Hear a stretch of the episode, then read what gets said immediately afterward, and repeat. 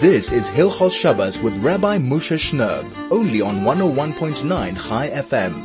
101.9 Chai FM. Oh this is Soul to Soul on Friday afternoon, Erev Shabbos Kodesh. Pashas Kisisa, Pashas Para. Welcome, welcome, welcome. I hope all of you had the most amazing, amazing Purim, and that it really gave you a lift, gave you a tremendous aliyah in your in your spirits and got us revved up and ready for the next month, which is of course the preparation leading up towards Chodesh Nisan and and the Chag of Pesach, which is less than four weeks four weeks away. It is so special to be back with you again. Baruch Hashem, Chasti Hashem Hashem. The Rabban Hashem has given us another another another week. Let's start with a quick little story of Yitzchak Elchanan Spector was known as one of the great rabbanim in in uh, Eastern Europe, and and served as the as the rav of of Kovna for more than 30, 30 years. Was known as a huge posek and a huge and a huge leader. One time, Rabbi Elchanan was raising money for a very important cause, and he went to the house of a certain a wealthy person who was known as a bit of a miser, and uh, this. Uh, wealthy person was not able to overcome his Yetzirah, was not able to donate to this cause. And the excuse he gave was, no, Rebbe, I set aside time every day to learn Torah. And he said, and he carried on, he said, according, according to my opinion, the obligation to give tzedakah for all kinds of, of, of uh, causes is only for those people who do Averis, who go against the Torah. Because the Pasuk says, Ze. These are the people that have to give. Kol ha'oiver al apkudim. Kol ha'oiver for Lashon Averis. Anyone who goes, does Averis and doesn't listen to the mitzvahs, he has to give, he has to give tzedakah. Then only they have to give. So Yitzchak said to him, you know, after the Crimean War, in the, in the beginning of the, of the 19th century. So there was a certain uh, a Russian uh, uh, uh, general who was going town to town and trying to uh, to raise money to you know, to save the the homeland. So he gets the one little dorpy, and all the farmers there are giving as much as they can as they can give, and suddenly uh, uh in front of the general, pictures up this, this one man who was known to be one of the poorest people in, in the town. And he announces publicly, I am prepared to give a hundred ruble for the homeland. So they all go, they all go, wow, what? Where do you get a hundred, hundred ruble from? You know, we, we know you're not a, poor, a wealthy person at all. So the farmer explained, no, no. It wasn't long ago that in, in, I was in court and they, they imposed upon me a fine of one ruble. And since I didn't have the money to pay the, the fine, so they allowed me to rather spend one week in jail in, in exchange for the one ruble. So now I'm really moved. I'm, when my homeland is in danger, I'm prepared to accept for myself a jail sentence of a hundred weeks for the homeland. And of course, they all laughed at him and says, uh, Yitzhak Elchanan, you know, I, I, I, I thought that, um, you were also maybe like this, uh, like this, uh, silly, silly farmer.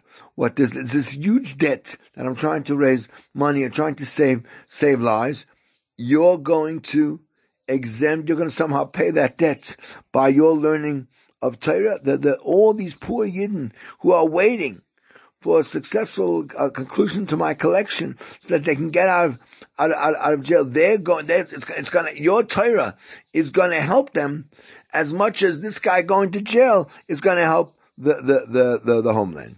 And, and besides that, he says, when Moshe Rabbeinu counted Bnei Yisrael in the desert, he didn't count them by how many dafim of Gemara they learned, but how many shkolim they, they gave. The chiyuv of tzedakah is something that's incumbent upon everybody to, to give. And that's, and that's the machzis hashekel that we all have to give. We all have to be, stand up and, and be counted and be part of, of what is, what is going on. We're going to come back with some really, really interesting things. We're going to talk a little bit about the whole concept of the Parsha, which is of course the main subject being the Egel and the Mafti, which is the Parsha's Parah, and somehow find a way of, of connecting them. But we'll do that right after the break. This is 101.9 Chai FM. The program is Soul to Soul. Please stay with us. Lots of good things coming.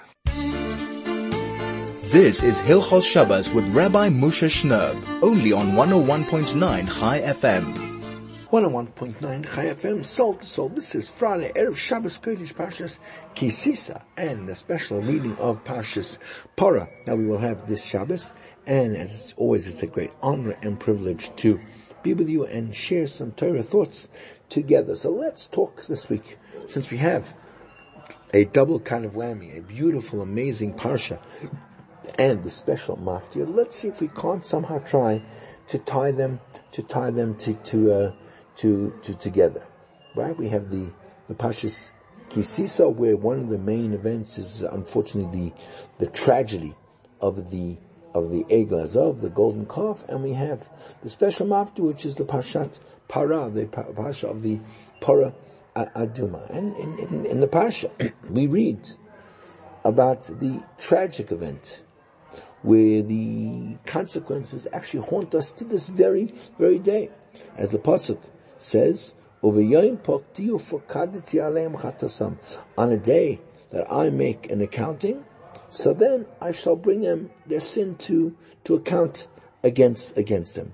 And, and Rashi comments, whenever I shall make an accounting of Yisrael's sins against them, I will hold them accountable to some small degree for this sin along with all the other sins. Right? There's no punishment that comes upon Yisrael which doesn't have in it some retribution for the sin of the of the uh, of, of the uh, Ega. Almost conversely, in Pashas uh, Chukas, which is the the reading of the Maftir, we read about the mitzvah of Paraduma, which provides atonement for the the uh, the sin of the of the ego. Right? Hashem says to Moshe and Aaron, this is chukas ha-Torah Hashem leimor. This is the chayk that Hashem has commanded. Dabrel b'nei Yisrael speak to the Jewish nation, and they should take this farah duma, this red cow, tamima should be perfect. Right? And, uh, and, uh, which hasn't uh, had, had any yoke, uh, on it. And again, Rashi brings in the name of Rab Moshe Hadarshan that everything written about the Paraduma alludes amazingly to the Chet and, and its, and its uh, atonement, right? They shall take it from you, right? It be from their own, just as they, they, they, they remove the golden rings from, for the Egel, from their own, so too should they bring this for atonement from, from their own, right? Uh, Rashi then compares the situation to the son of a maidservant who soiled the palace of the king, and they said, let the mother come and wipe away the, the uh, excrement. Similarly, let the, the, uh, the para, the cow, come and atone for the egel, its calf. Right? Why is it red? In keeping with the pasuk, the pasuk in Ishayo, which says, if your sins will be as red as scarlet dye, which implies that uh, Avera is, is, is called red, right? Perfect. It had to be perfect because that's symbolic of Klal Yisrael before the sin of the golden egel, right? Let it atone for, for them and correct their, their blemished states and, uh, you know, return them to their, to their state of, of perfection right? Asher lo le'ol, which upon which a yoke has not has not come, just as they remove the yoke of heaven from upon upon themselves. So every step is connected between the uh, Egel and the and the Paraduma, right? So that's everything. Every every generation requires some kind of an atonement for this chet ha'egel. HaKadosh Baruch Hu always hold us accountable to some minor degree for that historic type of Avera. Therefore, it's, it's with great uh, uh, uh, pleasure we're going to try. We're going to try to establish some kind of a connection between the reading of Pashas Kisisa, which coincides with the Cheta Egel, and the reading of the of the of the parsha that deals with the the uh, the paraduma that retains that, that represents the atonement for the chet for the chet uh, and this is very very uh, uh, uh consistent with uh, what the Navi says in in uh, in in Hosea in Shalma Porim Sefosenu. Let our lips substitute for for bulls, and as Rashi explains, let that which we recite with our lips be accepted in place of the of the sacrifices, the animals that we would have otherwise offered for for for our sins. For even though we don't have the Beis Hamikdash, and we don't have the ability to bring to bring korbanos, we don't have a paraduma either to atone for us. So, due to our, our, our many many sins, nevertheless, we offer uh, uh, uh, these these uh, Torah, these Torah readings as as their as their their, their substitutes. Now, there's a uh, an amazing connection between the two, and, and, and perhaps there's several several points pertaining to the uh, uh, uh, parsha of the of the paraduma that deserve to be to be uh, uh, clarified. First of all, why does it begin with the words Vayidaber Hashem el Moshe ve'el Aaron? Hashem spoke to Moshe and Aaron uh, uh, uh, saying. Why dafka here do we do we uh, uh, uh, does it include Aaron? And let's let's refer to the beginning of of Sefer Vayikra, which says Vayikra el Moshe. Vayidaber Hashem elav ma'oil ma'oil Hashem called Moshe, and Hashem spoke to him from the oil moed saying, right? And the, the, the, Rashi brings the, the, the teres kainim. Why dabar a love? And, and Rashi says, dafka to Moshe, to exclude Aaron. And, uh, uh, Rabbi Yehuda ben Beseira says, 13 statements in the Torah were said to both Moshe and Aaron. Correspondingly, 13 exclusions were said to teach you that they were not actually addressed to Aaron, but rather to Moshe alone, with the understanding that he would then communicate them to, to, to Aaron. So clearly, this deserves a little bit of, of clarification. If HaKadosh Baruch Hu spoke only to Moshe, then why does the Torah state that he also spoke to Aaron in these 13 instances? For instance, in Parshas Acharemas, it's written, Daber al Aaron achicha, speak to Aaron and tell him about the avoid of the Beis Mikdash. Don't go into the Kodesh Kedoshim whenever, whenever uh, you want. The Torah could just have said, we could use the, the sort of the normal, the normal uh, uh, formula in, in, in these first instances where, where Moshe Rabbeinu was told to give the message of HaKadosh Baruch Hu to Aaron. Why do you have to say, oh, he spoke to Aaron, but he didn't really speak to Aaron, he spoke to Moshe and told Moshe to speak to Aaron. Similarly, let's say, uh, uh, with regards to the mitzvah of lighting the menorah. So it says in Pashas Baal Loischa, Daber el Aaron v'yomatei. Speak to Aaron and say to him, Baal Loischa es, es And again, we have to conclude that even though these 13 statements were made only to Moshe, Aaron is intimately connected to the matter being, being related. So therefore, the Torah mentions his name along with Moshe's, right? And, and therefore we need to try to explain Aaron's uh, special connection to the Paraduma. Why Dafka does it say by Dabar Moshe Aaron, even though it wasn't really said to Aaron, was said to Moshe. Moshe just communicated it to to to uh, to Aaron. So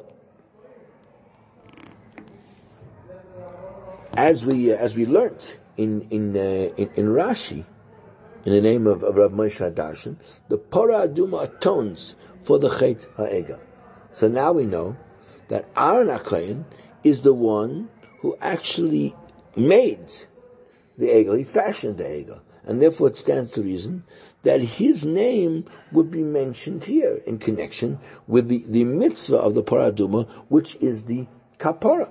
Hashem spoke to Moshe and Aaron saying, right? Although that's a, quite a simple uh, and reasonable explanation, we're going to try to, to perhaps explain the matter a little, a little, uh, a little bit more, more deeply. But we're going to do that after the break. This is 101.9 Chai FM, Soul to Soul. The program is Soul to Soul, and this is the greatest Jewish radio station in all of Africa. Stay tuned. This is Hilchos Shabbos with Rabbi Moshe Shnerb, only on 101.9 Chai FM. 101.9 Chai FM, oh Soul to Soul, on your radio here on Erev Shabbos Kodesh Pashas, Kisisa, which also is Pashas, Para, special Mafti reading for the penultimate Shabbos of Chodesh Adar as we prepare for Pesach, and we are drawing parallels between the Para Aduma and the sin of the Egel Azov, which in fact the Para Aduma comes to atone for. And we were speaking about how the Para Aduma was said to Moshe Rabbeinu and to Aaron, even though really it was only actually said to, to Moshe Rabbeinu. Furthermore, we're going to have to explore Moshe Rabbeinu's unique relationship with the mitzvah of the paraduma. Because it says in the Torah, the yichu elecha, they should take for you a completely red cow, which has no woman. And Rashi comments that it has to be, uh, uh, uh, belong to you, the para that Moshe Rabbeinu prepared in the midbar. And this is also evident from the, what the Medrash says in Medrash Rabbah, it says that uh, Rabbi, Chan, Rabbi Yossi, the son of Rabbi Hanina, says, HaKadosh Baruch Hu says to Moshe Rabbeinu, I am revealing the reasoning, rationale behind the Parah Aduma to you, but to all others, it's a chayk. It's an incomprehensible law without any obvious rationale. So again, this also uh, uh, uh, uh requires some further elucidation. Why was Dafka Moshe Rabbeinu told about the reason for Paraduma and nobody and nobody else? So let's start from from from the beginning, and let's introduce Rashi's comment in Pashas Chukas. Zoy Chukas Hatayra says because the Satan and all the nations of the world, right, agree with Yisrael by saying, what is this commandment. What reason is there for it? Therefore, it's referred to as a chukah, right? An inexplicable law. It's a decree from me, from Hashem, which you do not have the right to, to question. And all the Mepharsh want to come to commentators are bothered by this statement. How can Rashi claim that the Paraduma is a chayk? After all, Rashi himself presents a beautiful explanation in the name of Rav Moshe Hadarshan, right? That the Paraduma is in fact the atonement for the Egel Azav. So,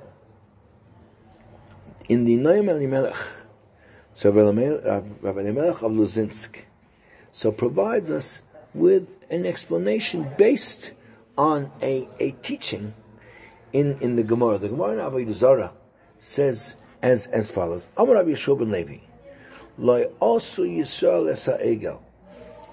Ella litein pischain pele tshuva.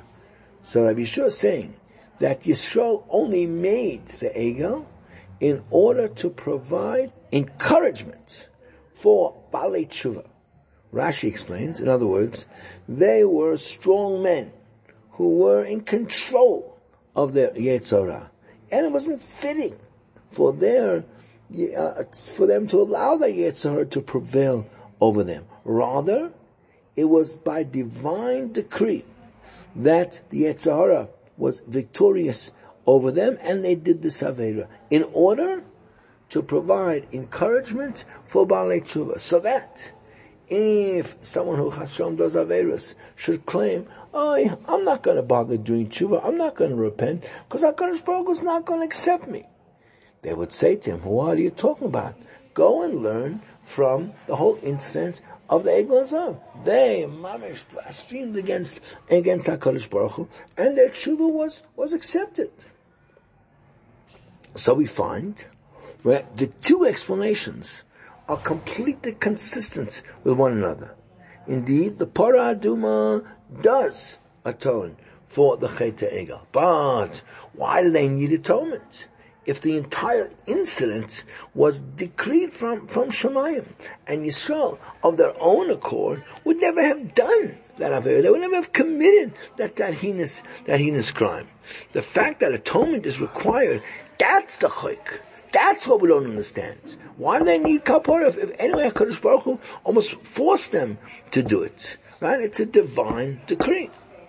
Nevertheless, right? Says the says the uh, uh, uh, says Noam Elimelech, right? That that uh, we need to understand what in fact he's saying because, as we explained, Yisrael's alleged avera was orchestrated to demonstrate the power of, of tshuva to, to the masses.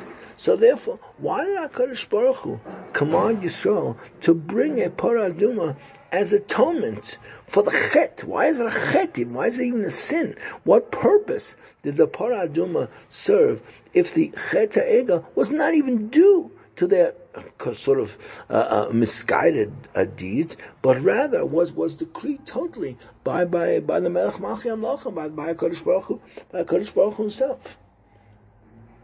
So to explain the matter, so we need to look at the the drushes of the Chasam Sofer, and he discusses some of these very very enigmatic aspects of the paraduma. On the one hand, it purifies those who are tamei, those who are ritually impure, and on the other hand, it contaminates those who are tar, pure, who are performing the, the, the mitzvah as it is as it is written. Pasuk says, "Umaze me'ani." The person who actually sprinkles the, the paraduma ash on the tame person, yechabes begadav. His clothing becomes tame. And and uh, anyone who touches the the paraduma ash, yitma becomes tame until uh, until until evening. So that's precisely what we have learned in the in the uh, in, in the Mishnah right? That any of anyone involved in the entire process of the paraduma, from beginning to end, becomes a, a, a tameh. That, that the, the clothing only needs to go in the mikveh. The Chasam Sofer explains, based on a, a, a statement in, in the Gemaras that we just mentioned above, concerning Yisrael themselves, they would never have committed the sin of the Egel, had it not been decreed from Shemayim. It was decreed to demonstrate, as we said, the power of tshuva to the masses. Thus, it, it turns out that HaKadosh Baruch Hu decreed, so to speak, that Yisrael should become Tameh due to this, due to this chait. And in order to purify those who are Tameh, so that they would know without any shadow of a doubt that they can achieve a, a sort of a tikkun through tshuva, even for the most terrible and severe averis. So therefore, the paraduma, the atonement for the cheta egel, acts in a similar kind of way. It contaminates those who are tahor, who are involved in the process to purify those who are, who are. And the same as so to speak, Hakadosh Baruch Hu made Klal Yisrael tamei and do the Savera of the Chet Ega, just so people would know that they can become Torah. So too, in the atonement process, the Paraduma, which makes people Torah, makes the people who are actually administering it uh, uh. Beautiful. But, so let's maybe see if we can take what the Chasam Sofer says, and, and and, and sort of combine that with something the Toldus Yaakov Yosef says in Pashas Vayigas. The Toldus Yaakov Yosef explains that the Parah Aduma teaches us a very, very valuable and important lesson. Sometimes HaKadosh Baruch Hu causes a tzaddik to fall so that he can and inspire, you can elevate other people in his generation and draw them closer to HaKadosh Baruch Hu, to, to Avinu, to Avinu Shpashamayim. Right? As the Pasuk in, in, uh, in Mishlei says, Kisheva Yipol Tzadik V'kam. For though the Tzadik may fall down seven times, each time he arises. In other words, it's occasionally necessary for a, a tzaddik to be caused to fall from his very, very elevated, is very elevated spiritual level, right?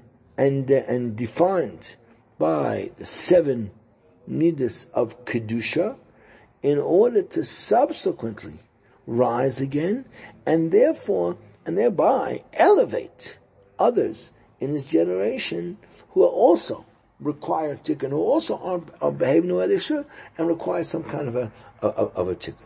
So in this manner, so he explains this, the seeming contradiction that the paraduma makes those who are tame tahar and those who are tame, uh, uh, uh, uh, those who are tame tahar and those who are tahar tame. And, and just to, just perhaps give you a small sampling of what he says, he says the, the tumah, which is the ritual contamination of poor tzaddikim, is aimed at purifying those who are tameh. And that's in fact the entire message for all of us of the, uh, of the, uh, of Peraduma of, of the Pasuk in Eiv. And the Pasuk in Eiv says this, who can make uh, uh, something pure from something that's impure? For the tzaddik, who's referred to as always a tar, sometimes HaKadosh Baruch Hu will force them to, to make an element, or, become an element of tumah in order to unite with those who are really tameh and elevate them together with himself to the status of, of, uh, of, of Torah. So similarly, we find a, a, a, a beautiful explanation. The Ohr HaChaim HaKadosh says in Pashas Shemini, he brings it in the name of, uh, of Rav Yechiel Michal of Tzokashov. He says, Shamati, he says, I once heard from the great Rav, the holy light, uh, our holy teacher, Yechiel Michal, the Yogan Elena, how the Pora Aduma applies to mankind. Says a tzaddik has to descend to the lower levels in order to elevate other neshamas that have descended there. For him, it's a form of tumah. For the neshamas that were there, it's their purification. That's the meaning of, it makes those who are Torah, i.e. the tzaddikim, tameh, and it renders those who are tameh, those who have done averas, it makes them a, a.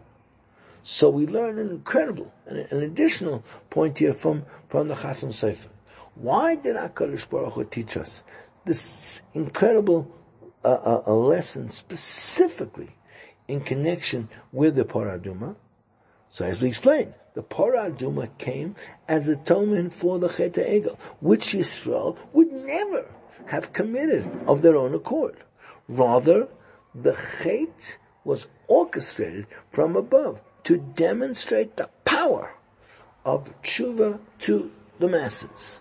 So the, they themselves, Klal Yisrael were tar, and were, were kind of uh, uh, dirtied by falling from their elevated status to commit the Scher Egel that they would never have done.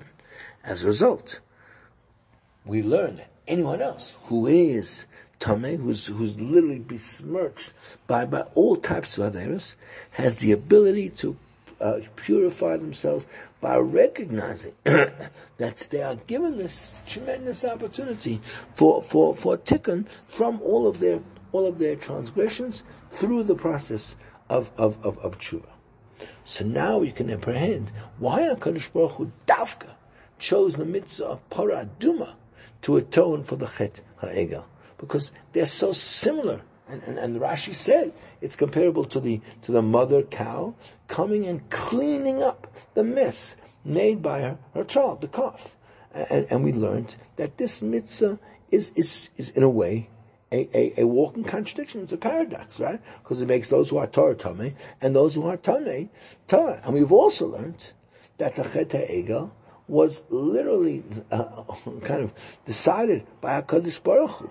And, and Klaisa was actually And HaKadosh Baruch Hu, so to speak, forced them to, to sully themselves in order to purify those who are, who are to teach people who did Averis the value of tshuva.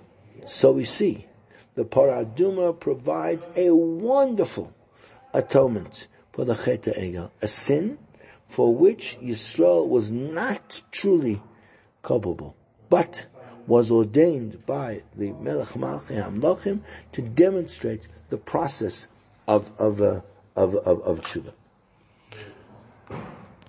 We find that after the the the the the Avera of the of the of the sin. So let's let's explain one more one more thing in order to sort of solidify this uh, connection between the para aduma and and uh, and Moshe Rabbeinu, and and let's focus on on the unbelievable thing that Moshe Rabbeinu did after the Chet Egel. He broke the first set of luchas that had been fashioned by the hands of Hakadosh Baruch Hu itself as the pasuk says. It happened when Moshe Rabbeinu approached the camp and he saw the Egel and he saw all the dancing. And Moshe Rabbeinu became very angry and he threw down the luchas from his hands and shattered them at the bottom of the mountain. And we learn from our, our, our from the Gemara in, in Shabbos Daf Pei Zayin that HaKadosh Baruch Hu approved of Moshe's actions. He sanctioned the shattering of the luchas right? They, and, and learn from the fact that the pasuk uh, uh, uh, uh says, Kashbach instructs Moshe to make a second pair of luchos. It says, uh, "Pasalachos nelachos avanim and koshainim, kosavti aluchos esadvarim asher ayu al aluchos rishonim asher shibarta." Kashbach said, right, uh, make new luchos, and will they'll replace the words that were on the first luchos, which you broke. Why HaKadosh Baruch Hu emphasized to him, which you broke? So, because he was congratulated, Moshe Rabbeinu was given a, a yasha koyach. Baruch said, thank you for, for, for breaking them. And, and without a doubt, Moshe's decision to break the luchos was a shocking decision. After all, they were they were made by the Hakadosh Baruch Hu himself. Hakadosh Baruch Hu had inscribed the Aseres Adibris on them. The whole foundation of, of the entire Yiddishkeit and the entire Torah was there.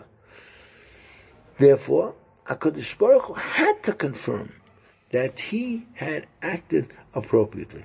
And that's implied by the words Asher Shibarta. Right? In other words, HaKadosh Baruch Hu complimented him for breaking, for breaking the luchas. We find uh, uh, uh, elsewhere in, in the fact that uh, the pasuk says in in uh, in the end of the uh, of the, the very very last pasuk of the Torah, the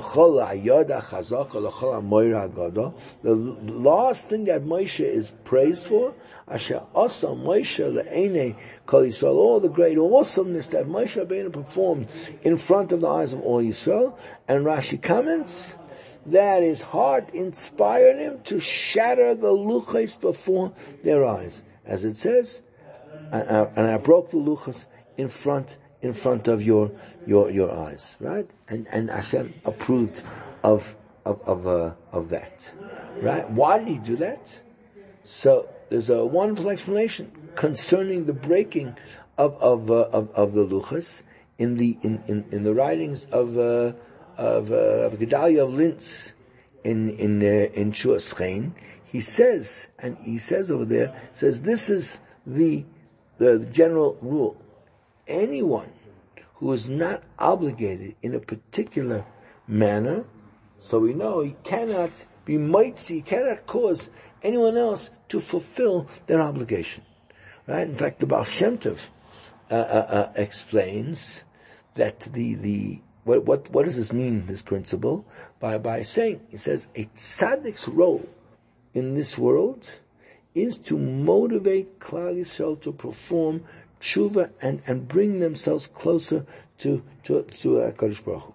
And the tzaddik can't accomplish this mission, however, without sometimes falling himself to some degree with respect to the to this matter. Yisrael needs to change themselves by elevating himself and correcting his own shortcomings, so he's able to elevate Klaiso along with along himself. So we can interpret the Mishnah as follows: What's Ze'aklal?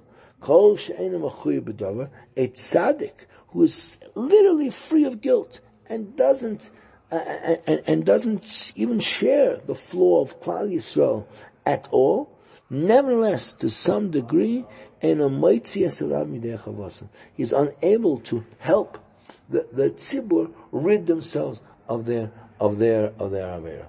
So, based on this, so the Chuvas Chain explains the reason Moshe Rabbeinu, in his anger, broke the luchas that when he saw the serious Avera that was being done of Avodah Zara that was being committed by Kaiso, he wanted to help them so much to do, to do tshuva and come back to their amazing high level through, through a complete and sincere tshuva. Yet, he couldn't do so unless he himself was somehow guilty of the same Avera, to at least some, some degree. Therefore, he devised this, this incredible strategy he says he got angry and he broke the, the, the luchos from his hand and, and shattered them. Now, someone who destroys property while in a state of anger, the Gemara says that someone who tears or breaks something in his anger, that is viewed as an act of avodah zarah. Oh, so by breaking the luchas in a state of anger, it was as if Moshe had also worshipped Avodah Zarah, just like the people of, of Yisrael uh, did before. As a result, now he's also mechuyev to do to do tshuva, and thus he could help Klal to do to do uh, to do to do tshuva, and therefore uh, Akash Hu told Moshe Ben Lechere, go down, you have to leave your level, because on your level you're not able to help Klal Yisrael. But when you went down, he was then able to be mistaken Klal Yisrael and help them to do, to do tshuva's beautiful explanation how they joined together. We'll come back with some further comments on Hilchas Chalamoid. This is 101.9 Chai FM Soul to Soul, and this is the greatest Jewish radio station in all of Africa. Stay tuned. This is Hilchos Shabbos with Rabbi Moshe Shnerb, only on 101.9 Chai FM. 101.9 Chai FM. This is Soul to Soul on Erev Shabbos Kodesh Parshas Kisisa, which also doubles as Parshas uh, Parshas Parah, the third of the very special readings that we read during the Chodesh Adar, leading up to Rosh Chodesh Nisan, and a very warm welcome back to all of our radio family. Thank you for staying with us. Thank you for being part of our radio show today. It's great to have the opportunity to share some Torah with you. We, as we always do at this point on the show, let us share the very important details that we need to know for this coming Shabbos. So, the earliest time for lighting the Shabbos candles uh, this afternoon is going to be just before about 20 past 5. You can already light your Shabbos candles then and get the Shabbos started. You know, it's the early bird catches the, the worm or something like that. So the Kedusha of Shabbos, when it begins to descend, it's at its very, very potent. And, and if a person chaps and a person grabs it, he can, he can envelop himself in Shabbos, and Shabbos can come into your house, and Shabbos can come into your into your lives, and Shabbos can come into into your soul, into into your very very essence, because that's what Shabbos is is meant to be. It's not something we just experience. It's something that's meant to we're meant to live it. We're meant to actually make it part of of, of ourselves, and that is truly truly uh, an amazing amazing opportunity that uh, that we have. So you can get you can light the candles early if you're not going to choose to do that then, of course, the uh, standard Johannesburg summer lighting time is quarter past six. This is, of course, the very last time we're going to hear that for this season. By next Shabbos, it's going to already be earlier than than quarter past six, moving very very rapidly towards towards winter, uh, uh, which is which is already also an amazing amazing uh, thing. And so that that's the standard standard time, and again, that is when when your when your your shul also is going to be makabel makabel Shabbos. You have to make sure that uh, that it's uh, up and ready by by then. If you miss the standard time, we're going to give you a bonus. We're going to give you one minute until the latest possible time for benching lick, which is at 16 minutes past six. You have a one minute leeway until the latest possible time for lighting Shabbos candles this week. From next week, they're going to be one and the same, the standard uh, lighting, time, and the latest uh, uh, light, lighting time all the way through until November, which seems like about 60 years from from uh, from from now. Um, so therefore, yeah. So so the latest uh, uh, lighting is is 616. Shtia is then at 634. And if you want to daven Ma'ariv in the right time and not have to repeat uh, a Krishma, you can wait till 6.52 and then you have no problem. You can say, you can say uh, a Krishma and not have to repeat it again later when you sit down to your, to your uh, uh Shabbos, Shabbos Suda. Uh, tomorrow, as we said, is Shabbos Pashas Kisisa. Very, very important. Very, very, uh, uh, uh many, many uh, events take place. Of course, the main the main part is the Egel Azov, the golden calf, which we discussed in some of our earlier uh, segments and discussions today about about that. And uh, it's quite a, quite a long pasha, especially the first two aliyahs. The first two aliyahs are quite quite uh, uh, uh, long. And then when we finally finish the pasha, we have the very special maftir, the maftir of Pashas Para, which is the first chapter of Pashas Chukas and deals with the laws of the Para Aduma, of the red heifer, which is very, very, very uh, topical at this time of year because obviously we're three weeks away from Pesach, and on Pesach, every single Jew had the requirement to bring the communal sacrifice of the Korban Pesach. It was uh, incumbent upon every single Jew to be there and to participate and to eat from the Korban Pesach. And of course, in order to do that, they had to be ritually pure, they had to be tahor, which if someone came in contact with a dead corpse or any part of a dead corpse would necessitate being uh, sprinkled on with the ashes of the of the para aduma. So therefore, it's quite topical to learn about that now. Please God, this will be time for us to organize it and, and get you Yerushalayim and, and bring the Korban Pesach still, still this year. Don't worry. It's quite, quite feasible and quite possible to, to, uh, to, to organize in, in, in three weeks. It can be done in a lot less time than, than that, than that even. So we have a special maftir, and of course, since we have a special maftir, we have a special haftarah from Yecheskel, uh, which is the special haftarah for Pashas, uh, uh, uh, Para, and then the Shabbos proceeds uh, uh, uh, beautifully. It's not yet Shabbos Mevorchim. We get another chance at that next week because Rosh Chodesh Nissan is going to be a week from Sunday. So therefore, next Shabbos will be Shabbos Mevorchim and erev erev Rosh at the same at the same uh, uh, time. Um, the Shabbos Kodesh ends tomorrow night at five minutes past seven. Seven oh five is the is the end of uh, of, uh, of, Shabbos, and as we head into the last week of of Chodesh of Chodesh uh, El. it's been a while since we had a chance to discuss it, but uh, we are still talking about the laws of Chol and particularly now about what uh, your activities you're allowed to do and what you're not allowed to do. And, and this week you want to talk about the situation of a mitzvah opportunity, but a mitzvah that, a mitzvah that has to be done now on, on Chalamoid, and if you don't do it now, then you're going to lose out on, on an opportunity to do, to do a, a, a mitzvah. So, we've, uh, we've learned that even normally for, for, uh, uh, for, for performance of a mitzvah, so normally only non-professional work is allowed to be done to facilitate the doing of a mitzvah. But that's only in a, so to speak, a regular mitzvah, a mitzvah that doesn't necessarily have to be done a chalmoid. It's a mitzvah. It's an important mitzvah. You want to get it organized. You want to prepare it, but it's not specifically for chalmoid or for yontif.